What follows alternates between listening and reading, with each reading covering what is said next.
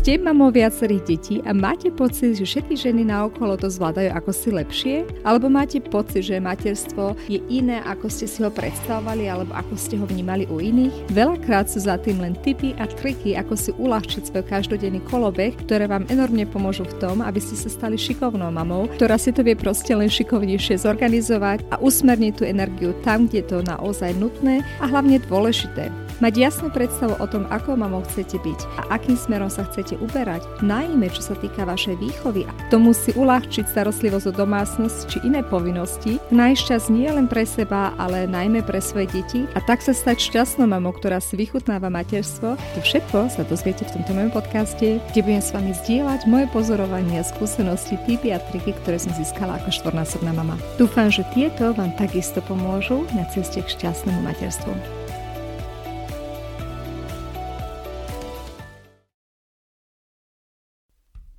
Ahojte milé mamičky, dneska som sa rozhodla venovať túto epizódu téme extrémne situácie a núdzové stavy, ktoré sa možno vám zdá, že ako som sa k tejto téme vôbec dostala. A popravde za tento jeden posledný rok sme zažili až tri extrémne situácie v našom bežnom živote.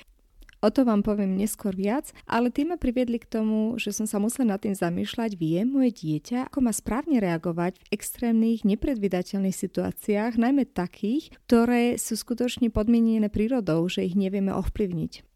Predstavte si situáciu, že by dieťa sa náhodou ocitlo práve pri požiari. Vedelo by, čo má urobiť a ako má jednať, na koho sa obrátiť, čo sú jeho prvé kroky. Alebo by sa stalo, že by sa vyskytlo zrazu povodeň. Vedelo by, čo urobiť. Toto sú tie otázky, ktorými sa budeme zaoberať v tejto epizóde a nie sú také nereálne, ako by sa mohlo zdať. Ako som už spomenula, tento rok, priebehu skutočne asi 8 mesiacov, sme boli svetkami troch rôznych rôznych extrémnych situáciách. Tie, tá prvá úplne sa nám odohrala pri letnej dovolenke, keď sme sa vrácali z Chorvátska autom cez Slovinsko, kde práve vtedy bola povodeň a tá povodeň e, sa spustila tak, že my sme v podstate ráno odchádzali z Chorvátska a priebehu obeda, keď sme boli uprostred Slovenska, už zrazu bol pohotovostný stav. Pohotovostný stav v zmysle, že cez, cez rádia nám bolo vysielané pohotovostné hlásenie, ktoré skutočne e, nám informovalo, čo všetko bolo evakuované, ktoré miesta sú už neprístupné, ako sa máme zachovať a toto sa opakovalo nekonečne veľakrát a priznám sa, že ešte takú situáciu som osobne nezažila boli deti vystrašené, aj my sme teda ako dospeli mali čo robiť s tým, pretože e, sme sa obávali, či sa vôbec zo Slovenska zdraví a teda bez nejakých e, úrazov dostaneme o to viac, že počas tohto kolobehu, toho ako sa tá situácia tam eskalovala, zhoršovala, sme stále viac a viac len sa dopočúvali, ktoré cesty sú zavreté, ktoré hraničné priechody sa uzatvárajú a tak ďalej. Tá situácia bola naozaj extrémna. Takéto niečo sa nám potom pár týždňov na to udialo priamo pri našom dome, kedy zrazu začal horeť dom, ktorý bol od nás vzdialený 50 metrov. A takisto tie deti boli náhodou vtedy doma a boli úplne šokované a nevedeli, čo, čo majú robiť, či smú ísť von, či sa majú pozerať, či môžu ostať otvorené okná. Ten dom horel veľmi intenzívne, pretože sa mu zapela strecha a bola to opäť extrémna situácia, kedy deti nevedeli v prvom rade, že ako správne zareagovať. Dokonca aj my dospeli sme asi nevedeli vždy hneď e, povedať intuitívne, že čo je to najlepšia reakcia. Do toho sa nám ešte podarilo zažiť extrémne snehové situácie, kedy sa opätovne uzatvárali školy, škôlky, cesty kvôli e, extrémnemu sneženiu a tiež u nás v kraji, kde žijeme. Takže skutočne krátka časová nejaká os a napriek tomu tri takéto extrémne zážitky a veľakrát som sa musela v tom, priamo po tom zážitku vždy tak nad tým zamyslieť, ako by na to reagovali moje deti a vedia na to správne reagovať. A už prvotné to, že sa s nimi o, tým, o tom porozprávame, že to ako tému vyberieme, ktorú budeme možno diskutovať v takom rodinnom pléne alebo aj individuálne s tými deťmi, je už obrovským krokom bližšie k tomu, aby oni neboli odkázaní sami na seba, aby už mali také tie prvé rady a informácie, ako správne zareagovať. Priznám sa, že ja sama som sa to snažila potom informovať, čo je také správne alebo čo radia odborníci, pretože ja osobne nerobím pri požiarníkov, nerobím ani v nejakom inom bezpečnostnom sektore a tak sama som bola neistá, že aké kroky je najlepšie podniknúť a o tieto by som sa s vami chcela podeliť. To sú rady, ktoré neradím len ja, ale sú to rady, ktoré som si odobrala z tých rôznych publikácií, ktoré som k tomu prečítala a dúfam, že vám takisto pomôžu možno pri formovaní vlastnej predstavy o tom, ako správne reagovať, ktorú potom budete vy ďalej komunikovať s vašimi deťmi. Tá prvá úplne rada, ktorú som e, viackrát zachytila, je, že treba nájsť v rámci domu miesto, ktoré je bezpečné, aby ak máte teda napríklad rodinný dom, môže to byť povedzme pivnica, môže to byť nejaké miesto, o ktorom sa dohodne celá rodina, že keby sa stalo to či ono, tak tuto sa my stretneme.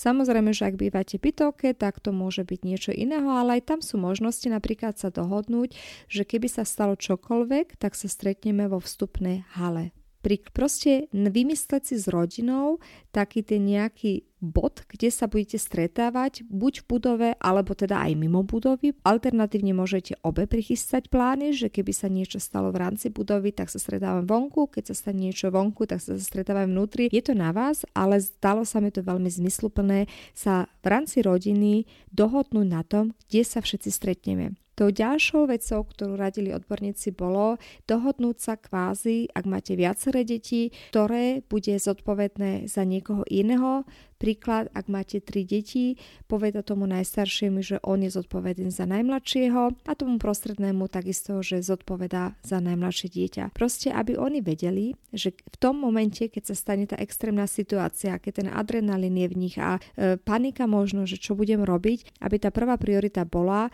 obhliadnúť sa povedzme, kde je ten najmladší súrodenec, toho zdrapnúť a utekať k tomu miestu, kde ste sa dohodli, ktoré je bezpečné.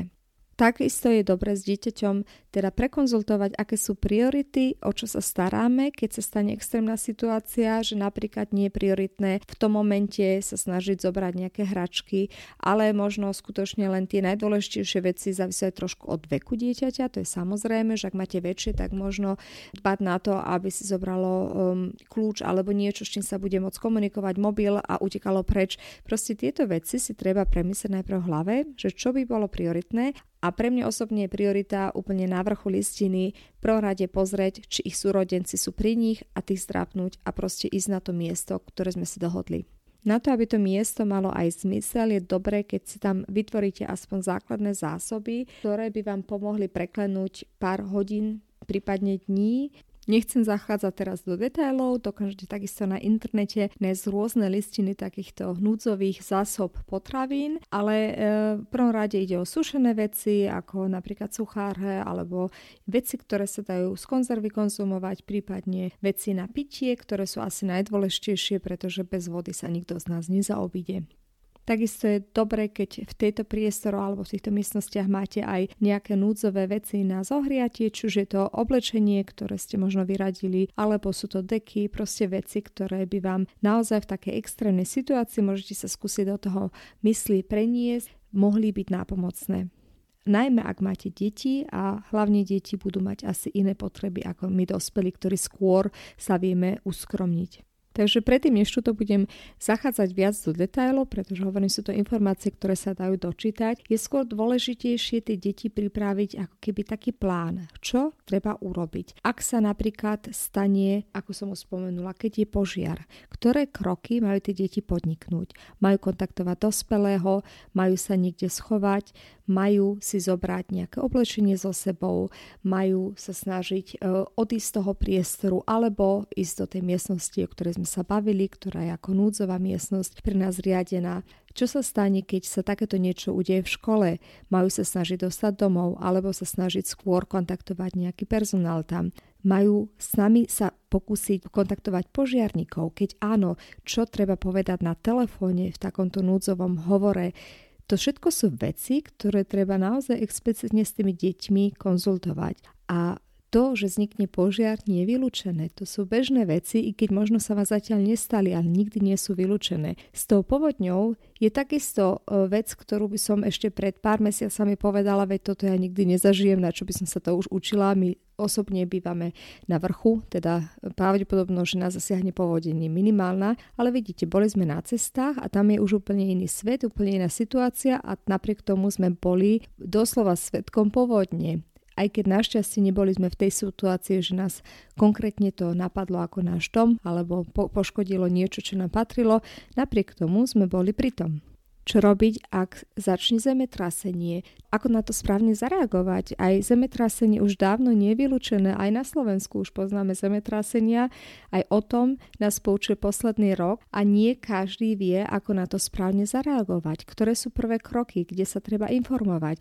To všetko sú veci, ktoré si my musíme nejak hlavne najprv premyslieť ako rodičia a potom to s našimi deťmi konzultovať. Keď to ponecháme na strička príhodu, že čo budem to riešiť spontánne, keď sa to udeje, tak sa veľmi často môže stať, že práve tam vzniknú nehody alebo úrazy, alebo dokonca aj smrteľné úrazy, ktorým sa mohol človek vopred v podstate zaručiť tým, že by sa nad tým zamýšľal. A tieto situácie, aj keď možno zniejú ako z nejakého sci-fi filmu dávno nie sú surreálne. Môžu sa stať aj v našich lokalitách, tam, kde žijeme, sa už nevieme tomu vyhnúť alebo nevieme zaručiť, že takéto niečo sa neudeje taký ten scenár toho, ako sa má dieťa zachovať, možno poňať aj trošku hravo, nemusíme to teda brať len vážne a spraviť im prednášku, ale možno ako nejakú hru, aby sa deti skúsili, že poďme teraz simulovať, že je požiar a majú prvých dve minúty zareagovať správne. Čo by urobili? Nech, ti, nech rýchlo povedia, čo by bola tvoja prvá reakcia. A potom môžeme sa potom porozprávať, či to bolo správne alebo nesprávne. Aj toto je možnosť, ako to dieťa senzibilizovať na tú tému, bez toho, aby sme mu teda držali dvojhodinovú prednášku, ktorá aj tak možno nebude rozumieť, alebo si z nej zapamätali minimálne. Samozrejme pre väčšie deti, ktoré už vedia aj telefonovať, je obsluha 112 asi veľmi dôležité ich objasniť, ako zavolám v prípade núdze, ak mám teda telefón, kde sa obrátiť a čo, ako informácie mám povedať. Väčšinou je dobre, keď ich naučíme, že sa majú začať tým, že povedia svoje meno a adresu, kde bývajú a čo presne sa stalo, pretože to sú aj tie prvé tri informácie, ktoré sa vás opýtajú na tomto telefónnom čísle.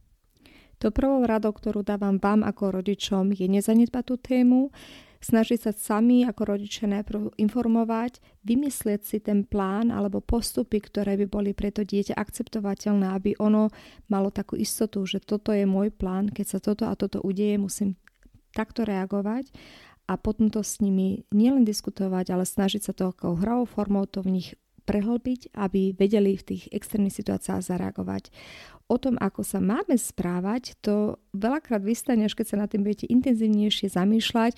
Možno si prečítať veľa na internete, napríklad keď dáte do Google um, slogany ako How to react in emergency situation, alebo môžete si dať aj v Slovenčine, určite nájde k tomu dostatok materiálu. Veľmi dôležité je len nezanedbávať tú tému.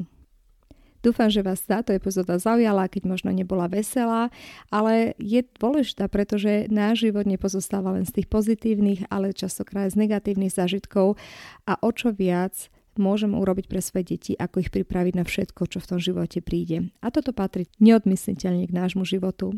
Veľmi vám držím palce, aby ste t- túto rolu takisto nezanedbali, aby ste si ju splnili, aby ste vaše deti senzibilizovali a aby sa v takej extrémnej situácii hneď vedelo, ako správne zareagovať. Majte sa krásne a počujeme sa v najbližšom dieli môjho podcastu.